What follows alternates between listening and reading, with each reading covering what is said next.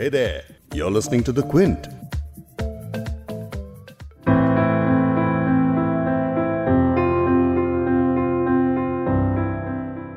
काम है मेरा तगयुर नाम है मेरा शबाब मेरा नारा इन कलाबो इन कलाबो इन कलाब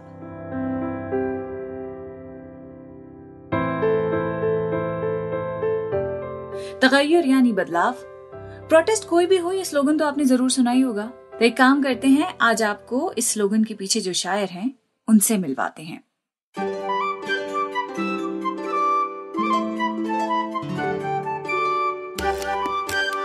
The Quint of Quint Hindi पर आप सुन रहे हैं उर्दू नामा मैं हूँ फबीहा सैयद।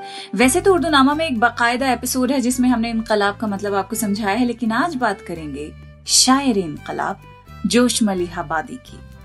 जब भी हम रेजिस्टेंस पोइट्री की बात करते हैं तो फैज अहमद फैज ही का नाम सबसे पहले जबान पर आता है, और इसकी वजह यह भी है कि एंटी सी ए और एनआरसी प्रोटेस्ट के दौरान फैज की नज्म हम देखेंगे वाकई बहुत पॉपुलर हो गई। तो जो लोग उर्दू से नावाकिफ थे, जो फैज को नहीं जानते थे, वो फैज को भी जानने लगे। लेकिन उम्र में फैज के भी सीनियर हैं, जोश मली हवादी और उनकी फ्रीडम स्ट्रगल के लिए लिखी गई इनकलाबी नज़में और राइटिंग्स की वजह से वो उस जमाने के पॉलिटिकल सर्कल में काफ़ी मारूफ शायर माने जाते थे। जिस जमाने की मैं बात कर रही हूँ, वो है नाइनटीन थर्टीज फोर्टीज और फिफ्टीज जोशमली आबादी की मकबूलियत इतनी थी कि पंडित नेहरू तक उनकी बड़ी इज़्ज़त किया करते थे। लेकिन इस सब के बावजूद जोश पाकिस्तान चले गए। लेकिन पाकिस्तान जाने के बाद भी उनका दिल मलिहाबाद में अटका रहा।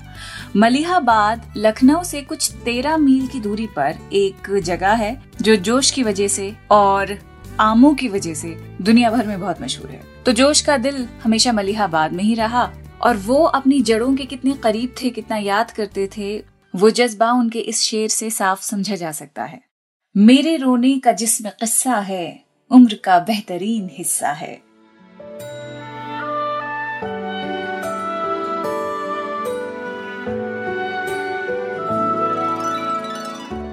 जोश की पैदाइश 5 दिसंबर अठारह सौ अठानवे में मलिहाबाद में हुई थी। जमींदारों के यहाँ पैदा हुए थे और इनका नाम शब्बीर हसन खान रखा गया था। जमींदार होने के साथ साथ इनके वालिद Bashir Ahmad Khan grandfather Nawab Mohammad Ahmad Khan great grandfather Nawab Faqir Mohammad Khan गोया भी पोइट्स थे राइटर थे। और अपनी इस ट्रेडिशन के बारे में, खानदान की इस ट्रेडिशन के बारे में जोश ने एक शेर में कहा भी है। वो लिखते हैं, शायरी क्यों ना रास आए मुझे? ये मेरा फन खानदानी है। फन यानी टैलेंट फन खानदानी, talent of the clan.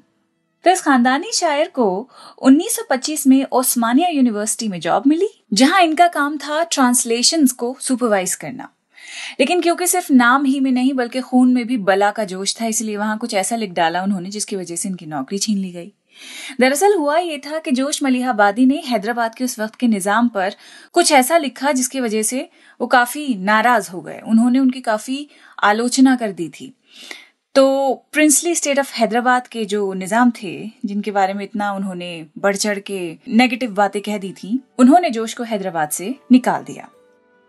Hyderabad से निकलने के बाद वो वापस अपने घर मलिहाबाद चले गए। वहाँ कुछ अरसा बिताया। उसके बाद वो दिल्ली आ गए। और दिल्ली आकर ही उनकी शायरी का जो रुख है, वो इनकलाब की तरफ़ बढ़ता चला गया। दिल्ली से 1936 में उन्होंने एक मैगजीन शुरू किया जिसका नाम था कलीम और उसमें भी उनका जोश दिखता था। जब वो खुल के ब्रिटिश राज के खिलाफ बिना डरे सब कुछ लिख दिया करते थे। इसी मैगजीन की वजह से उनकी रेपुटेशन उनका कद काफ़ी बढ़ा। पॉलिटिकल सर्कल में वाह वाहवाही होने लगी और उनकी नज्म, शिकस्त ज़िंदा का खाब रेजिस्टेंस पोइट्री में एक ट्रेंड सेटर माना जाने लगा। जोश अपनी इस नज्म में ब्रिटिश हुकूमत के जुल्म के खिलाफ लिख रहे हैं। हिंदुस्तान को अंग्रेज़ों के कैदी के तौर पर तस्वुर करते हुए लिखते हैं कि अब हम कैदी, हम हिंदुस्तानी अवाम, आज़ादी की लय पर थिरकते हुए बेड़ियों को तोड़ते हुए अपने जालिम को जवाब देने, उसकी असल जगह उसे दिखाने आ रहे हैं। नज्म थोड़ी लंबी है, इसलिए इसके चंद हिस्से ही पढ़कर आपको समझा रही हूँ। गौर से सुनिएगा।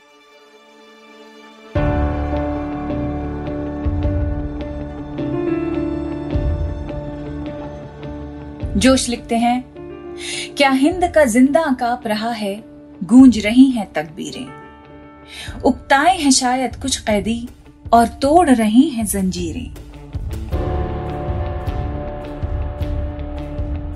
जोश लिखते हैं कि क्या हिंदुस्तान, जिसे अंग्रेज़ों ने एक कैद खाना बना दिया है, क्या उसकी दीवारें आज़ादी के नारों से हिल गई हैं? क्या हिंद का ज़िंदा काप रहा है, गूंज रही हैं तकबीरें? उगताए हैं शायद कुछ कैदी और तोड़ रहे हैं जंजीरें। शायर यहाँ हिंदुस्तानी अवाम को अंग्रेज़ों का कैदी बता रहा है कि अब हम जुल्म से उगता चुके हैं और अब जोश इतना है कि गुलामी की जंजीरें तक तोड़ रहे हैं। आगे लिखते हैं। दीवारों के नीचे आ आकर यूँ जमा हुए हैं ज़िंदा नी, सीनों में तला तुम बिजली का, आँखों में झलकती शमशीरें।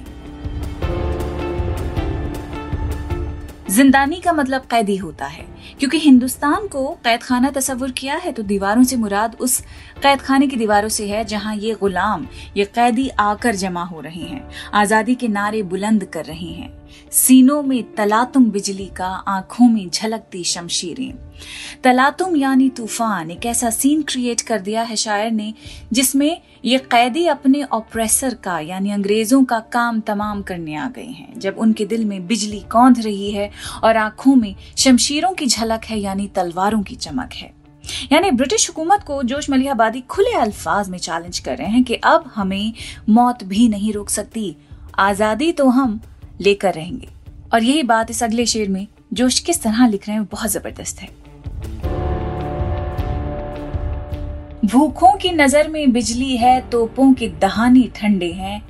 तकदीर के लब को जुम्बिश है, दम तोड़ रही हैं तकबीरें। अब इस शेर के पहले मिसरे में शायर दो बातें कह रहा है। पहली ये कि भूखों की नज़र में बिजली है, बट तोपों के दहाने ठंडे हैं। इसमें शायर अंग्रेज़ों की कैद में हिंदुस्तानी अवाम को भूखा कह रहा है। गरीबी वाला भूखा नहीं, बल्कि वो कैदी जो अपनी आज़ादी का इतना भूखा है कि तोप के गोले भी खाने को तैयार है, क्योंकि उसके दिल में जोश है और नज़र में बिजली है।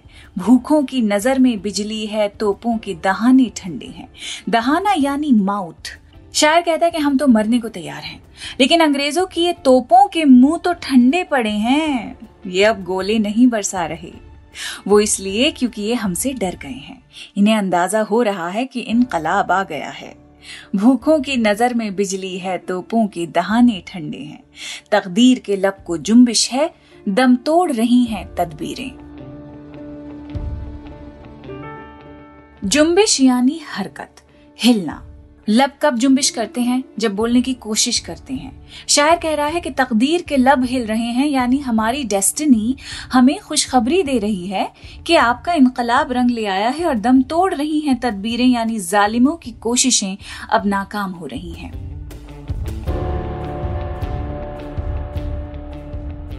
आँखों में गदा की सुर्खी है, बेनूर है चेहरा सुल्तान का। आँखों में गदा की सुर्खी है, बेनूर है चेहरा सुल्तान का। तकरीब ने परचम खोला है, सजदे में पड़ी हैं तामीरें। गदा कहते हैं भिखारी को। यहाँ भिखारी वो हिंदुस्तानी है जो गुलामी की बेड़ियों में है। अंग्रेज़ों के जुल्म के तले हैं। तो शायर कहता है कि अब हिंदुस्तानियों की आँखों में लाली है आक्रोश के गुस्से की। एक ऐसा जोश है जो थमने वाला नहीं, अपने ऑपरेसर के जुल्म से डरने वाला नहीं। और ये देखकर बेनूर है चेहरा सुल्तान का। यानी एक तरफ़ जो हिंदुस्तान के अवाम है, जिन्हें गुलाम बनाकर रखा है अंग्रेज़ों ने, उनकी आँखों में आक्रोश है, लाली है गुस्से की। और दूसरी तरफ़ जो ऑपरेसर है, यानी जो बादशाह है, सुल्तान है, उसके जरा शक्ल देखें कैसे रंग उड़ गया है।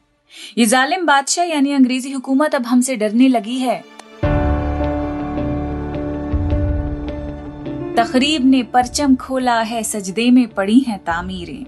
ये पूरा मिसरा अंग्रेज़ी हुकूमत की बर्बादी का डिस्क्रिप्शन है कि तकरीब यानी बर्बादी, परचम यानी झंडा तो यहाँ अंग्रेज़ी हुकूमत पर तबाही के झंडे खोलने की बात शायर करता है कि ब्रिटिश राज का अब खस्ता हाल हो चुका है। और हाल इतना बुरा है कि सजदे में पड़ी हैं तामीरें। तामीर? यानी किसी चीज़ को बनाना कंस्ट्रक्ट करना। यहाँ सीधा इशारा ब्रिटिश एस्टैब्लिशमेंट की गिरने की तरफ़ हो रहा है। और गिरना भी ऐसा वैसा नहीं, बल्कि सजदे में गिरना। सजदे में कब गिरा जाता है? जब हम खुदा के आगे सरेंडर कर देते हैं तो शायर का आप यहाँ कॉन्फिडेंस देखिए कि इनकलाब की ताकत इतनी है कि जालिमों ने भी अपने घुटने टेक दिए हैं, वो भी सजदे कर रहे हैं।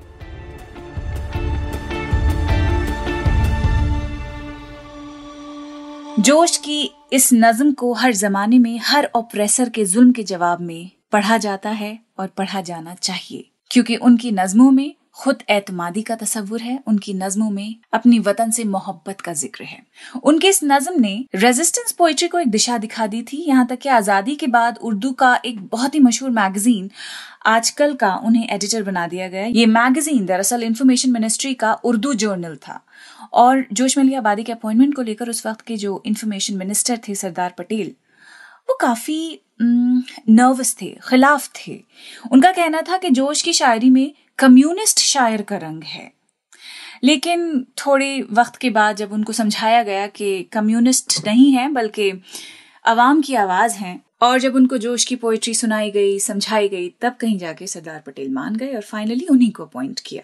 और बतौर एडिटर जोश मलिहाबादी इस जर्नल के साथ आठ साल तक काम करते रहे, और इस दौरान न सिर्फ़ उनका काम पसंद किया गया, बल्कि उन्हें पद्म भूषण से भी नवाजा गया। लेकिन 1956 में इस सब के होने के बावजूद आ, सरकारी नौकरी इतनी अच्छी थी उनकी। जवाहरलाल नेहरू के साथ करीबी रिश्ता भी था काफ़ी गहरी दोस्ती भी थी। सबके बावजूद उन्होंने पाकिस्तान जाने का फैसला किया। इस फैसले पर जवाहरलाल नेहरू ने उन्हें रोका। उन्होंने कहा गलती कर रहे हो मत जाओ। खूब मनाने की कोशिश की पर जोश ने ठान ली थी ये कहते हुए कि तकसीम हो चुकी है मुल्क की, उर्दू बोलने वाले सारे उस तरफ़ जा चुके हैं, मैं उर्दू के बिना यहाँ क्या करूँगा? तो उर्दू की खिदमत के लिए पाकिस्तान चले गए। जब वो पाकिस्तान गए तो उनको पता नहीं क्या क्या नाम दिए गए कि तो हिंदुस्तान के जासूस हैं, ज़ाहिर सी बात है। पंडित नेहरू के साथ उनकी जो दोस्ती थी, उसके बारे में हर कोई जानता था। इस वजह से पाकिस्तान में उनको एक सस्पेशन की नज़र से देखा जाता था। और ये बात उनकी मायूसी का सबब बन गया था। और पाकिस्तान ही में 1982 में उन्होंने दुनिया को अलविदा कहा। इंतकाल हो गया। लेकिन पीछे छोड़ के गए एक ऐसी लेगेसी जिसे अब भी जब पढ़ा जाता है तो इंसान जो गिरा हुआ होता है, मायूस होता है, वो फ़ौरन उठ के खड़ा हो जाता है एक नई हिम्मत के साथ, एक रिन्यूड करेज के साथ। जोश की poetry is all about courage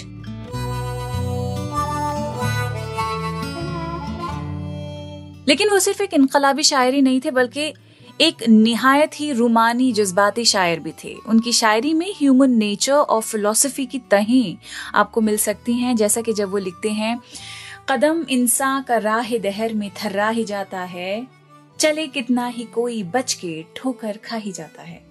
कदम इंसान का राह दहर में थर्रा ही जाता है, चले कितना ही कोई बच के ठोकर खा ही जाता है, जस्ट लव दिस वन।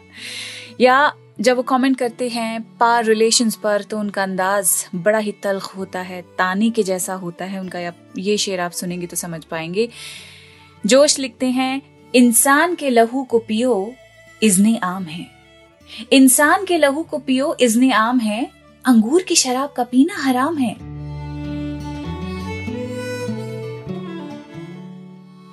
अंगूर की शराब यानी वाइन। वाइन कौन पीता है? जो अमीर है। तो समाज के अमीर लोगों पर कमेंट है कि भाई वाइन पीना तुम पर हराम है। तुम तो इंसान का ये खून पियो, उसे एक्सप्लॉइट करो क्योंकि ऐसा करने की परमिशन तो आपके स्टेटस के साथ आती है ना। इसी बात को जोश ने एक रुबाई में भी कहा है। रुबाई यानी क्वाट्रेन चार लाइंस में एक नज्म कही जाती है। जोश लिखते हैं, कानून नहीं कोई फितरत के सिवा। कानून नहीं कोई फितरत के सिवा, दुनिया नहीं कुछ नमूद ताकत के सिवा।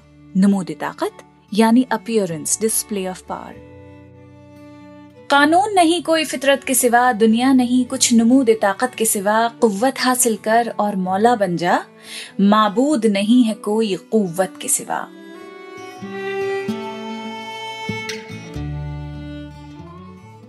कुव्वत यानी ताकत। और जब ये ताकत हाथ से निकलने लगती है, जब ये एक राक्षस बन जाती है तो समाज का खून पीने लगती है, और तब अगर कोई भी इंसान दिल रखने वाला होता है, हसास होता है सेंसिटिव होता है तो जोश की शायरी उस पर असर कर जाती है। वो उसे झंझोड़ देती है और कहती है, बेहोशियों ने और खबरदार कर दिया, सोई जो अक्ल रूह ने बेदार कर दिया। बेदार यानी जगाना। तो शायद अब जागने का वक्त आ गया है है ना? उर्दूनामा का एपिसोड यहीं पे ख़त्म करते हैं। मैं हूँ फबीहा सैयद और बहुत जल्द एक और नए एपिसोड के साथ, एक और नई शख्सियत के साथ, एक लफ्ज़ के साथ दोबारा मुलाकात होगी। तब तक जागते रहिए और अपना बहुत ज़्यादा ख्याल रखिए।